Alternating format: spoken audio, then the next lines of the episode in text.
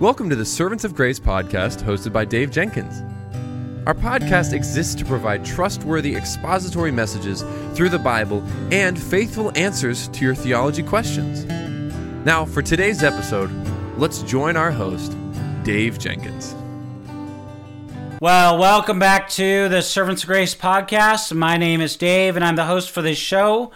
And on today's episode, we're going to continue our series through the book of Psalms, looking today at Psalm 83 and that they may know. Will you please join me now in prayer? Lord, as we come now to this great chapter of Psalms, we are so thankful that it is in your word. And you have so much to teach us about your character through this psalm, about your justice, about your love, about the greatness of the beauty and the glory of Christ. So, Lord, as we marvel, as we learn, as we're instructed from your word, from this psalm, about your person, about the character of Christ, about, about what you want to teach us from this text today. Lord, we are so thankful that you are a God who is unchanging and that you are a God who has come near in the person and work of the Lord Jesus. And we're reminded even now, Lord, we are in such a great need of Christ. We have a great need of Christ and a great Christ for our need. So, Lord, as we look at this uh, text today, I pray that, that we would posture our hearts under your word. This is your word. This is not Dave Jenkins' word. This is not anyone else's word. This is God's word. And so, Lord, may we be reminded as we approach the word of God that we are to submit to it, even as we test what we hear from your word against it as the teacher teaches it. So, Lord, help us to have a hunger and a thirst for the righteousness found in Christ alone. Help me to explain these things clearly and boldly and in a way that's easy to understand. Help us, Lord, to take home the message of this psalm. Help us to be even confronted where we're prideful. Help us to be comforted where we're struggling and afflicted. Thank you, Lord. In every way, you meet our needs. You meet us through your word, and your spirit carries it into our hearts and into our lives, bringing change in all of life. Thank you, Lord, for your word. Thank you, Lord, that you use the faithful teaching of your word. Help bless, Lord, the, the preaching of your word and the hearing of your word for your honor and glory. In Jesus' name, amen. Well, if you have your Bibles, go ahead and open it to open them, I should say, to Psalm 83. Psalm 83. O God, do not keep silence. Do not hold your peace or be still, O God. For behold, your enemies make an uproar. Those who hate you have raised their heads. They lay crafty plans against your people. They consult together against your treasured ones. They say, Come, let us wipe them out as a nation. Let the name of Israel be remembered no more.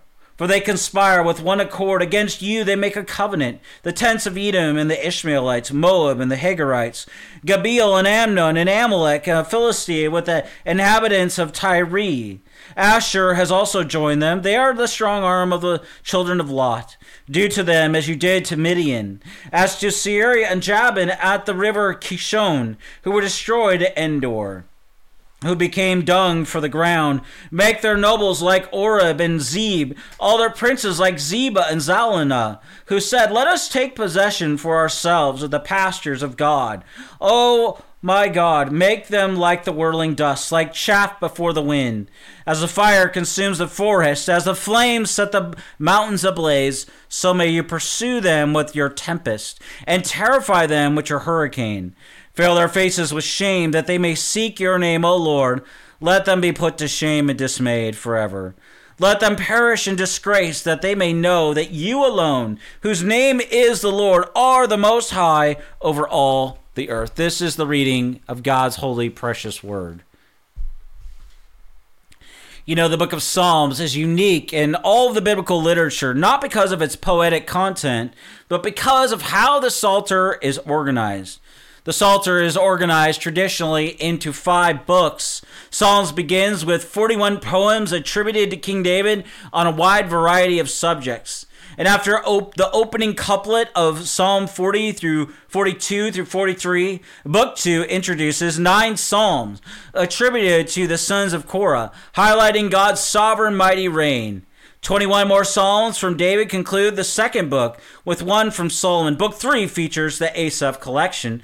11 Psalms focused on the theme of divine judgment, and more Psalms from the sons of Korah. Book 4 contains mainly anonymous uh, psalms written for public worship. Book 5 includes the well loved Psalms of Ascent in Psalm 121 through Psalm 134, and many others focused on thanksgiving and praise. Now, the Psalms attributed to Asaph, they describe events separated by centuries. And so these poems were probably authored by the original Asaph and a successor in the office of the chief singer, according to 1 Chronicles uh, 16.5. In fact, Psalm 83 was possibly written by Jahaziel, a descendant of Asaph, who served as a Levite under King Jehoshaphat, according to 2 Chronicles 20, verse 14 and taken together so far, the Asaph collection has offered valuable insight on God as a defender of his people and the judge of evil. Psalm 73 taught us not to envy the wicked, since we remember the condemnation that we face. Psalm 74 reminds us that we are to pray to the Creator God, whose power is infinite to save and to judge. Psalm 75 recalls that there is a cup of judgment for all the wicked to drink, in Psalm 75, verse 10. The horns of the righteous shall be lifted up. Psalm 78 look back on the great events of the Exodus and even David's reign, reminding us of God's past judgment on Israel's foes. Even the theme of looking to the biblical past for the hope of salvation, it lies at the heart of this psalm, Psalm 83 the writer Asaph, is so certain of divine intervention that his concern is going to shift to a desire for the honor and glory of God's alone. You see, God's word, it should produce that same transformation in our lives, that same hunger and thirst. Psalmist prays for judgment in Psalm 83 18, which says, That they may know that you alone, whose name is the Lord, are the most high over all the earth. So, first thing that we're going to see here today is an urgent plea and the reason for the plea. An urgent plea and the reason for the plea. And Psalm 83 begins with yet another desperate plea for the intervention of God in Psalm 83, verse 1, which says, O God, do not keep silence, do not hold your peace, or be still, O God. Now, this cry, it gives the impression that God has allowed a dangerous situation to ripen and that his people are becoming desperate for him to act. Now, scripture often shows God is waiting to act in this way, as when the people of Israel stood with their backs to the Red Sea and the Egyptian chariots were bearing down before God made a lane for them through the waters. John Calvin says this It is unquestionably our duty to wait patiently when God at any time delays his help. But in condescension to our infirmity, he permits us to supplicate him to make haste. The Irishman Edmund Burke served in the English House of Commons in the late 18th century, and while he wrote many influential essays and speeches, his most famous words are recorded only in the writing of others. Most notably, Burke said, All that is necessary for evil to triumph is for good men to do nothing. Well, what Psalm 83 reminds us of is that all the things that good men may do in times of crisis, none is more important than prayer. When the forces of unbelief and ungodliness have united to drive out Christian faith, God's people cry out to Him, as in verse 1 O God, do not keep silence, do not hold your peace, or be still, O God.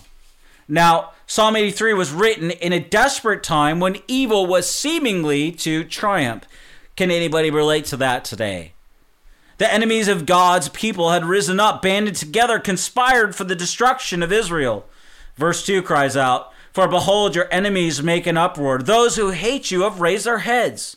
Unlike some psalms which deal with evil in general, this psalm concerns a crisis in which the enemies of Israel have summoned their strength in a confident expectation of victory. Now, more than this, the wicked have laid crafty plans against the people of God. This onslaught involved a clever and even a devious strategy against the truth of God and against the church of the Lord Jesus. Verse 3 says, They consult together against your treasured ones. Now, we need to be clear about this. Christians should not be surprised when a devious plan is hatched by the advocates of unbelief. Just as Satan is a deceiver, so also the enemies of the gospel delight in deceptive schemes against the truth. In 302 AD, the joint rulers of the Roman Empire, Diocletian and Galerius, met to discuss the growing political power of Christians. Diocletian initially favored moderation, but Galerius called for extermination. The two men consulted the oracle of Apollo, hearing back that the gods could not speak until the just on the earth, that is, the Christians, were eliminated. On that basis, plans were hatched. With no warning, the order was given on February 23, 303, the feast of the pagan god Terminalia to burn the newly built Christian church in Nicomedia. Now, the next day, Diocletian issued an edict calling for the burning of all churches and all the scriptures, the removal of Christians from public office, and the abolition of Christian worship. He even followed up with other edicts calling for the arrest of all clergy, a requirement that, that Christians offer sacrifices to pagan gods, and finally, the torture and even execution of thousands of Christians who refused to worship idols. The church thus suffered under a cleverly concealed and orchestrated plan designed to eradicate Christianity from the empire. Christians today should not be surprised when secular and even pagan forces engage in deceitful strategies to wage war on the gospel. Of these strategies involve claims for tolerance while unbelievers are in the minor- minority, leading to the most strident intolerance of Christianity when they hold the majority. These cunning plans, they involve a biased media, dishonest political candidates, and the misleading promotion of immoral behavior through entertainment and the arts. Now, it's important for us to note that the aim of these enemies of the gospel, both in the time of the psalmist and of today, as we see in Psalm 83, verse 4, they say, Come, let us wipe them out as a nation. And so the aim of the enemy is the extermination of the Christian faith and the elimination of the church. Most importantly, is the removal of the Word of God and its restraining influence on the reign of sin. It was precisely because God's people held forth the light of His Word that their enemies cried out in verse 4 of our psalm today Let the name of Israel be remembered no more. Now, you might think, man, this sounds so much like our day. And you're exactly right. But it's much worse than you would ever think. And in fact, we're living in times much like that of Romans 1. In Romans 1, we, we see the, the creator creature distinction. We know from Genesis 1 that the Lord made everything and he saw that it was good. The problem is we live in a, in a Genesis 3 world you know, we, we, we are sinners by nature and by choice as a result of what happened in Genesis 3. And yet, even in the midst of Genesis 3, in Genesis 3:15 it says that he would send one to crush the head of the serpent. That is the proto-evangelium, that is the first gospel was given, and we know what Christ did. In fact, when Christ said in John 19:30, it is finished, it was signed and sealed and delivered in the blood of our Savior and King Jesus Christ. Matthew 121 very clearly says that the reason that Jesus came was to die, to die. That is to say that the very purpose of the incarnation was that Jesus came under the sentence of death to pay the penalty for our sins in our place and for our sin as as 1 Corinthians 15 1 through 8 very clearly tells us that that Jesus had to die and that Jesus had to be buried and that Jesus had to rise and Jesus ascended and he appeared to many witnesses. And yet we live in the also in this Romans 1 world where where we have the creator, but we are the we are the creature. And this is Paul's point that the creature suppresses the truth in unrighteousness. That is, we rebel against the authority of God who made us in his image and likeness, as we see in Genesis chapter 1. We thumb our nose at our Creator. He, after all, our Creator is the one who made us. He fashioned us in our mother's womb, as Psalm 139 says. And yet we thumb our nose at Him. This is happening all over the place, even in the professing evangelical world today. You have people who are actively trying to promote the and and remove any mention of sexual sin from the Bible. And they've been doing it for the last 50 years. They want to remove the parts about homosexuality from the Bible or they are actively retranslating those those p- parts of the Bible and saying that that's not what it means. Or they want to redefine what a man is and a woman is, even though God is clear. This, a man is a man and a woman is a woman. And he made them and he saw that it was good. God's word could not be any clearer on the subject. And God's word couldn't be clearer on the subject of what marriage is. It's between one man and one woman for life under God, period. That means that anything outside of that dishonors God. But this is where we come, where we as the creature, we want it, we want it, we want to be in charge. Well, I say, no, God, you're that that's that's not true. That's not true.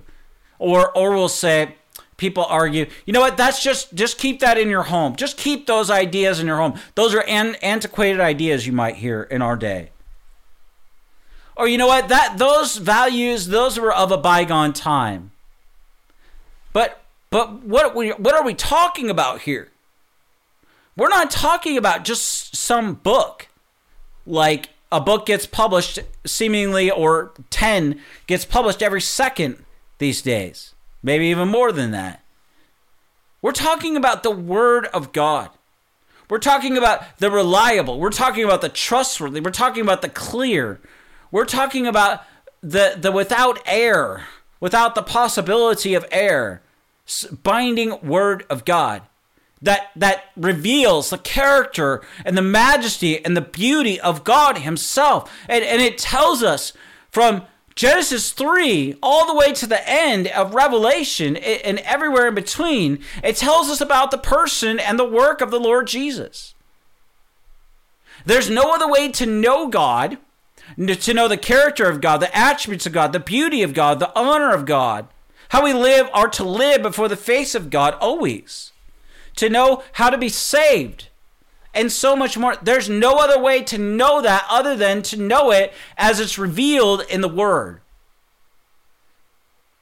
And yet, in this in this world, there's going to be people, and there are people who directly oppose biblical Christianity because they want to redefine religion as being all about them.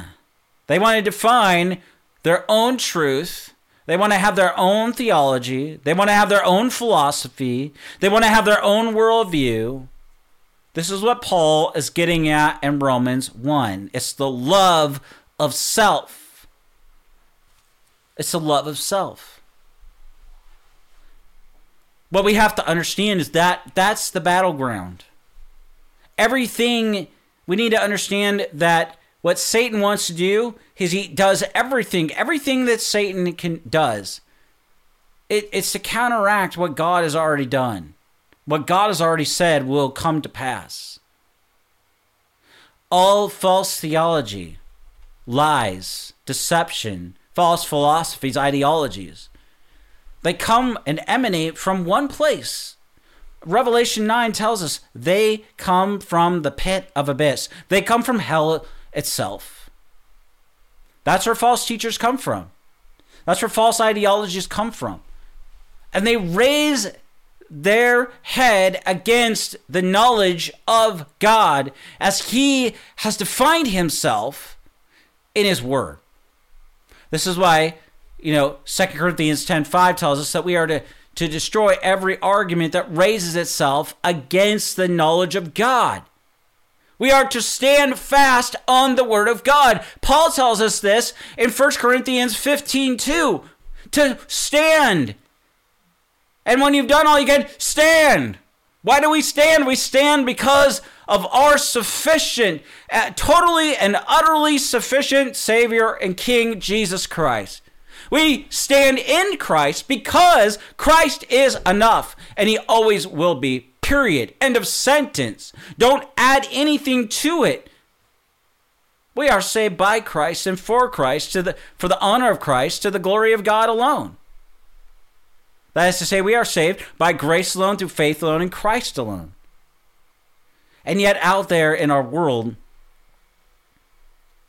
like men like Diocletian and and Galerius abound. The battle lines are clear. We have to stand on the word of God, and we have to proclaim the word of God in season and out of season for the glory of God. There's no other way for sinners to be saved. There's no other name under heaven to be saved. There's none. We must proclaim. We must faithfully proclaim and then trust as we do proclaim the Spirit to open eyes, to open ears, and to raise the dead to new life in the name of Christ through the Spirit of God, that they might be adopted by God and loved by God, not because of our message, but because of Christ and the beauty of God in Christ alone. Well, we need to move on here. The second point that I have for you is an encircling conspiracy. In addition to facing a, a, cunning uprising of evil, Israel was beset with a staggering confederation of nations. Verses 5 through 8 of our text say this For they conspire with one accord against you, they make a covenant. The tents of Edom and the Ishmaelites, Moab and the Hagarites, Gebal and Ammon and Amalek and Philistia, with the inhabitants of Tyre. Asshur has also joined them. They are the strong arm of the children of Lot.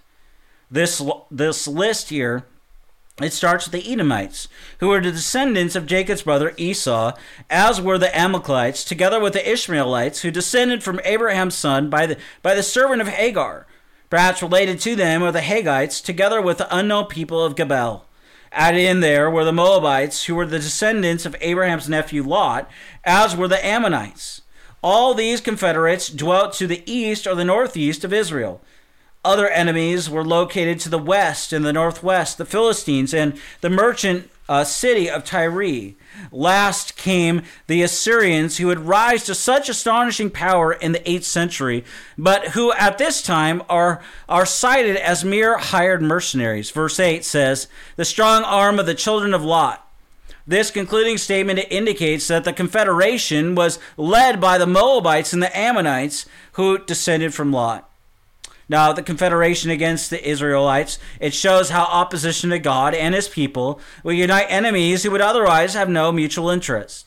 William Plumer writes In opposing God's cause and people, the wicked are ever unanimous. The chief example of this unlikely alliance of the Jewish priests and the Roman governor Pontius Pilate in the crucifixion of our King Jesus. Now we see similar unlikely unions today as social progressives in America, they show sympathy for and even make common cause with the socially regressive Islamic groups. It's hard to see how one group that champions women's rights can so fervently join with a religion that brutalizes women until you realize that they have a shared cause in opposing Christianity and the Word of God. And the source of this unifying opposition to God can be seen in the same chapter that records the fall of Adam into sin. Genesis 3:15. I will put enmity between you and the woman and between your offspring and her offspring. As a result, all unbelieving peoples are under the dominion of the devil, as Ephesians 2 1 says. They share a hatred for the church, which is the godly offspring united to the Savior, Son, and King, Jesus Christ. This history of enmity shows that while salvation does not run through bloodlines, hatred of God most certainly does. And a second feature of this conspiracy is how many of the tribes are related to the people of Israel. There ought to have been fellowship between these cousins, but instead their hatred was most bitter. In fact, today we find that some of the most eager opponents of biblical Christianity are the children of missionaries and pastors. Those who have a fleshly but not a spiritual relationship to the church and who turned away to ungodliness are often the most spiteful in attacking the gospel. John Calvin writes that it is, as it were, the destiny of the church not only to be assailed by external enemies, to suffer far greater trouble at the hands of false brethren. The question is raised as to when this confederation rose against Israel. The best historical answer is to associate this psalm with the mass assault in the time of Jehoshaphat, recorded in 2 Chronicles 20. There, the Moabites, the Ammonites, and the Edomites are listed in 2 Chronicles 21 through 2, although other nations are not mentioned. It could be that they sent smaller forces that either were hired or simply are not mentioned by the chronicler. If this was the occasion, it's interesting that a descendant of Asaph named Jahaziel is listed as leading the singers and going forth before Israel's army in, in 2 Chronicles 20, 14 through 21. Psalm 83 might have been written for this crisis in which God gave a victory by his mighty power to his singing and even to his praying people. Another view holds that since the entirety of this confederation is ne- never listed in the Word of God, the psalmist provides a poetic idealization of how God's people are often surrounded by hostile forces in the world. Applying the conspiracy of Psalm 83 as a general principle, George Horne comments The acts are changed and the scenes are shifted, but the stage and the drama continues the same. Next, let's look at our third point, summing up the doctrine of divine judgment. The second half of Psalm 83 works out the kind of judgment that the psalmist seeks in answer to his prayer. Like other similar psalms, Psalm 83 is criticized as an unedifying and tedious catalog of bloody violence. Such a description, though, fails to connect with the spirit of these prayers. H.C. Leupold writes On closer inspection, it will be recognized that we have here a normal prayer of an endangered people for which no apologies need to be made. First, the psalmist prays for Israel's enemies to suffer defeat. In verses 9 through 12, says this Do to them as you did to Midian, as to Sisera and Jabin at the river Kishon, who were destroyed at Endor, who became dung for the ground, make their nobles like Oreb and Zeb, all their princes like Zebah and Zalmunna, who said, Let us take possession for ourselves of the pastures of God. Now, the psalmist is drawing from the earlier history of Israel as recorded in the book of Judges, pointing out what God had previously done and asking him to again judge and defeat Israel's foe. The first instance is a defeat of the Midianites by Gideon and his small band in Judges 6 through 8. And in those days, the Israelites were under total pagan domination. But God called Gideon to rally the Israelite militia. When 32,000 gathered, the Lord insisted that these were too many, even against a massively larger enemy host. All who were fearful were told to go home, reducing Gideon's band to 10,000. This number was later reduced to a bare 300, which sneaked up on the Midianites, holding torches and blowing trumpets. It thus was God who delivered the enemy to defeat his own power in Judges 7:15. After Gideon's 300 had pursued Zebah and Zalmunna, mentioned in verse 11, the, the total enemy number defeated was 120,000. And so the psalmist prays that a similar divine intervention would destroy the confederation assailing God's people. And just as it might have seemed ridiculous for Gideon to believe God's word by going forth against so great a host with such a paltry earthly power, so, in the psalmist's crisis and in those we face today, those who trust and obey the Lord can be confident of ultimate success, no matter how strong the opposition seems. Well, another example, it involves the defeat of the Canaanite generals Sisera and Jabin in Judges 4. Barak was sent by the prophetess Deborah to lead Israel against the mighty chariot forces of the enemy. After Barak's victory, Sisera was slain by the Israelite woman named Jael, who drove a tent peg through his temple as he slept, while Jabin was captured. Like the Midianite princes Oreb and Zeb, who were slain by Gideon in Judges 7.25 and Psalm 83.11, Jael and Sisera show God's judgment on the leaders of conspiracies against his people. The Song of Deborah celebrates this general principle of divine judgment in Judges 5:31, which says, so may all your enemies perish, O Lord, but your friends be like the sun as he rises in his might. You see, when God judges his enemies by causing their defeat, the destruction they suffer is thorough. And in addition to the two examples from Judges, the psalmist elaborates with examples from nature when he says this in verses 13 through 15. Oh my God, make them like whirling dust, like chaff before the wind.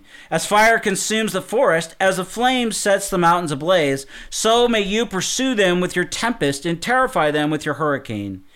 You see, the Lord alone drives chaff away by dust. He consumes forests with fire, terrifies with the storm of the hurricane. He therefore has ample power to scatter and even destroy every foe of his people. Such is the storm and the tempest of God's indignation, which pursues and even terrifies the sacrilegious and the ungodly. God's judgment not only defeats and destroys those who persecute his people, but in the end will also bring them to dishonor. In verses 16 through 17, it says, Fill their faces with shame, that they may seek your name, O Lord. Let them be put to shame and dismayed forever. Let them perish in disgrace. And so rebellion against God begins in pride. Psalm 83 thus describes Israel's foes as those who make an uproar, who have raised their heads in verse 2. God's judgment causes those same heads to hang in shame and dismay forever in verse 17. How much better is it to embrace the humility of Christ in the world, perhaps even suffering scorn for the sake of the gospel, than to join in proud rebellion against those who are destined to spend eternity in the confusion of disgrace in hell forever? So let's talk about two parting lessons from these Psalms, these Asaph Psalms. Before we depart from Psalm 83 and the entire collection of the Asaphite Psalms, with their focus on the divine judgment, there are two lessons for us to consider. The first lesson is that the Lord and his people are so joined to that war against the church is to war against God himself. Verse 2 of this psalm says that God should intervene because your enemies make an uproar, those who hate you. Verse 3 observes that, that the crafty plans were directed against your people, who are then called your treasured ones. Verse 5 of our chapter today warns against, against you, they make a covenant. And so the Lord and his people are like a husband and his wife, so that to attack his bride is to raise God's defenses and guarantee his wrath. John Calvin says, It affords us no small ground of confidence that those who are our enemies are also God's enemies. Zechariah 2.8 asserts that, that he who touches you touches the apple of his eye. Jesus spoke in a similarly protective way when he confronted Saul on the Damascus road for persecuting his church. In Acts 9.4 he says, Saul, Saul, why are you persecuting me? And so Christians under assault for their faith, whether on a national scale or individually at work, in school, or within a family, may pray to God asking, Lord, they are attacking your beloved. And since God treasures his people, we can be sure that the gospel witness and the eternal destiny of his church are safeguarded by his all knowing and all vigilant power. And it was with this privileged relationship in mind that, that when Jehoshaphat faced the mighty confederation that is perhaps identified in Psalm 83, a prophet was sent to him with words of assurance in 2 Chronicles 2015. Do not be afraid and do not be dismayed at this great horde, for the battle is not yours but God's. In answer, not only did the Asaphite Psalm perhaps author Psalm 83, but the Levitical singers also led the army going forth, singing Psalm 118 in, in 2 Chronicles 20 21, which says, Give thanks to the Lord, for his steadfast love endures forever. James Boice points out that the realization that attacks on believers are really attacks on God should shape our attitude towards enemies and their judgment when he says this. If the evil is thought of as being against oneself, then the call is for revenge. But if it is thought of as being against God, then our response is to leave justice in God's hands and to trust Him for whatever He sees fit to do. And we can trust Him. God is not indifferent. He says, uh, to himself, It is mine to avenge, I will repay. And Deuteronomy 32 35 and Romans 12 19. And the final lesson of Psalm 83 is perhaps the most important. It is a lesson that shows us not only why we should pray for God to judge evil, but how we should pray for God to bring about that divine judgment. Psalm 83 concludes with an emphasis on the glory of God that results when he rises to judge his foes with destruction and shame. Verses 16 through 18 says this Fill their faces with shame, that they may seek your name, O Lord. Let them be put to shame and dismayed forever. Let them perish in disgrace, that they may know that you alone, whose name is the Lord, are most high over all the earth. This prayer shows the nobility of spirit to which believers are called, even in the face of dire threats to their safety. We can understand, according to nature, how a threatened person may pray for the defeat and even destruction of his assailant.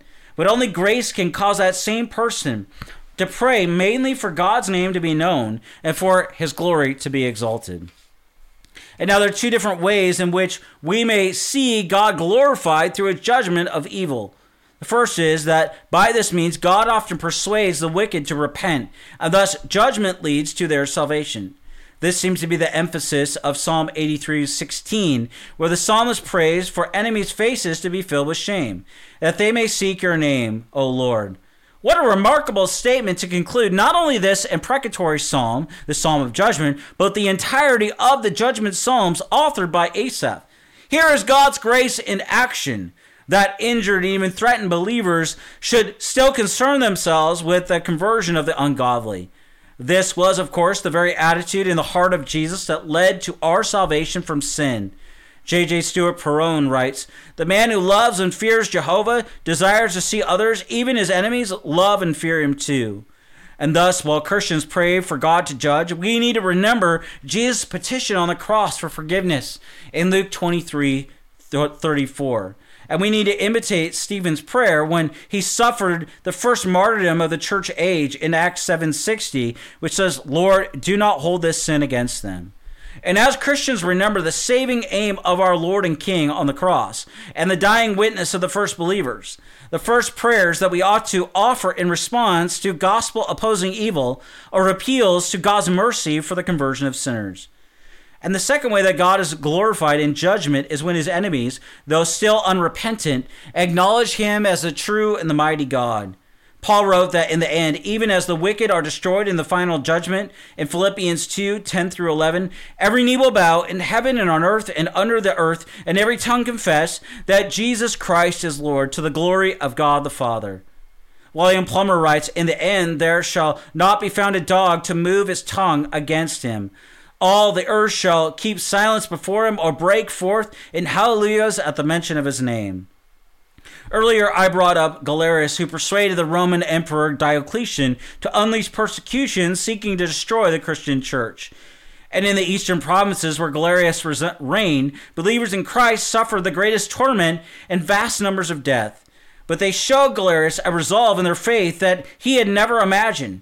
And by 311 AD, even Galerius gave up trying to destroy the church, admitting his failure. Although he had never repented and believed in Christ alone, when he became sick and began to die, he summoned the Christians who had escaped his persecution to come pray for him to their God in the midst of the judgment for which he faced the wrath of God, yet he gave testimony that Jesus Christ, whose name is the Lord, is the most high over all the earth in Psalm 83 18. And so we're going to look as we conclude today and when God was silent. And as we're talking about Galerius, the church survived against all foes because of the mediatorial kingship of her Savior and King, Jesus Christ. Jesus secures God's favor for the church and thus God's saving help, together with judgment on our foes by the perfect life and sin atoning wounds that Jesus bears perpetually for believers in heaven. It was only in his own case, as Jesus suffered on the cross, that a believer's cry failed to rouse God's gracious answer, My God, my God, why have you forsaken me? in Matthew 27 46. It was only while Jesus, God's Son, suffered the hatred of men, but even more importantly, the wrath of God towards our sins, that heaven neglected Psalm 83, God's holding his peace while the righteous suffered death. It was, however, by this means that God most faithfully answered the plea of this psalm for believers in the person and work of Jesus, performing the great work that saved us from our greatest enemies sin, judgment, and death. As Isaiah foretold in Isaiah 53, verse 5, he was pierced for our transgressions, he was crushed for our iniquities. Upon him was a chastisement that brought us peace, and with his wounds we are healed. This means that the first and the great need of every single person, all of us being sinners who deserve the judgment of God, is to look to Jesus in saving faith, confessing our sins, and believing in his cleansing blood. And if we do, we will no longer be the enemies of heaven. We will be the treasured ones of God, as Psalm 83 3 says. And then, whatever dangers may face us, Asaph's greatest statement of faith, recorded in the first of his collection of Psalms, will be ours as well, as Psalm 73 26 says. My flesh and my heart may fail, but God is the strength of my heart and my portion forever. Let's pray. Lord, you are so majestic. Your your love it baffles our minds. Your love is unfailing. It is tied to your to your covenant character revealed in the Word of God. As 2 Corinthians 1.20 says, all the promises of God are yes and amen in Christ. They, they find their completion in the person and work of Christ, the love of God, the holiness of God, the justice of God, the mercy of God, the goodness of God, the faithfulness of God. They all find their completion, their apex, their goal, their culmination in the person and work of Christ.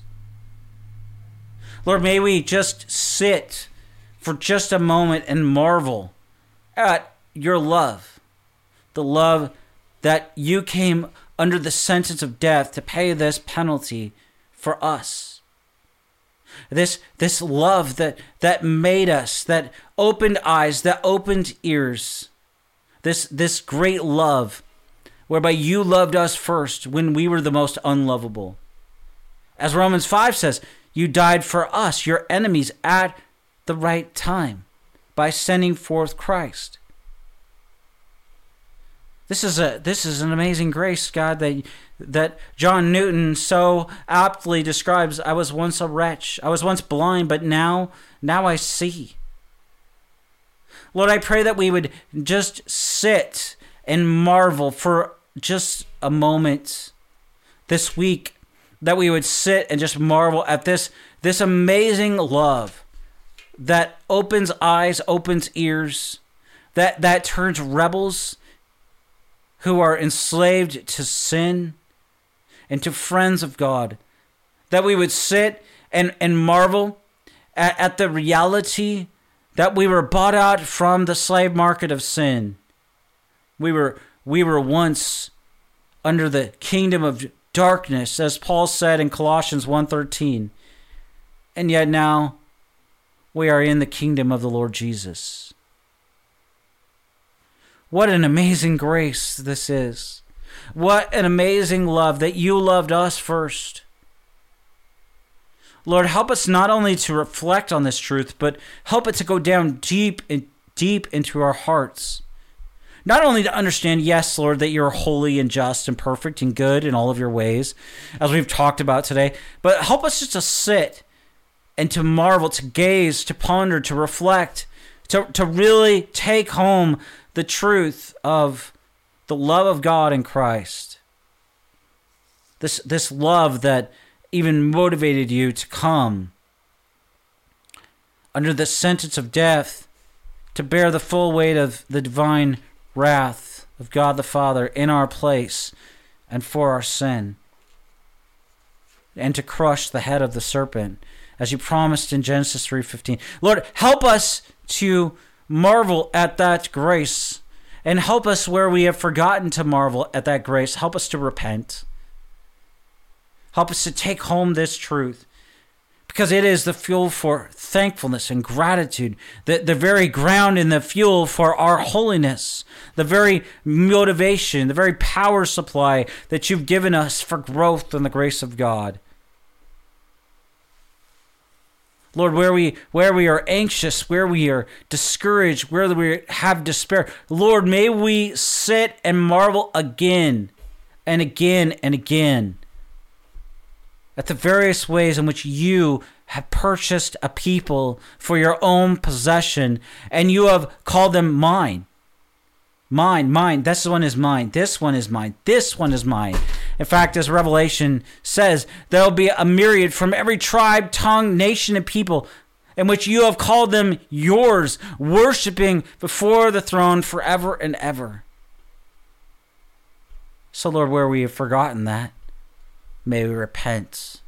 And may we marvel once again at the beauty and the glory of Christ. And may we continue all of our days marveling at the beauty and the honor and the glory of God in the person and work of Christ, I pray.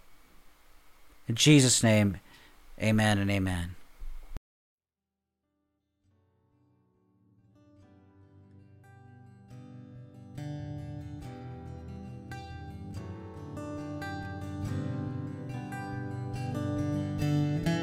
Thank you for listening to the Servants of Grace podcast today. If you enjoyed the show, please subscribe leave a rating on the app, and share our episode with your friends and family. If you'd like to, you can follow us on Instagram at Servants of Grace, on Twitter at Servants of Grace, or by searching Servants of Grace on Facebook. You can also find this podcast on the front page of our website at servantsofgrace.org.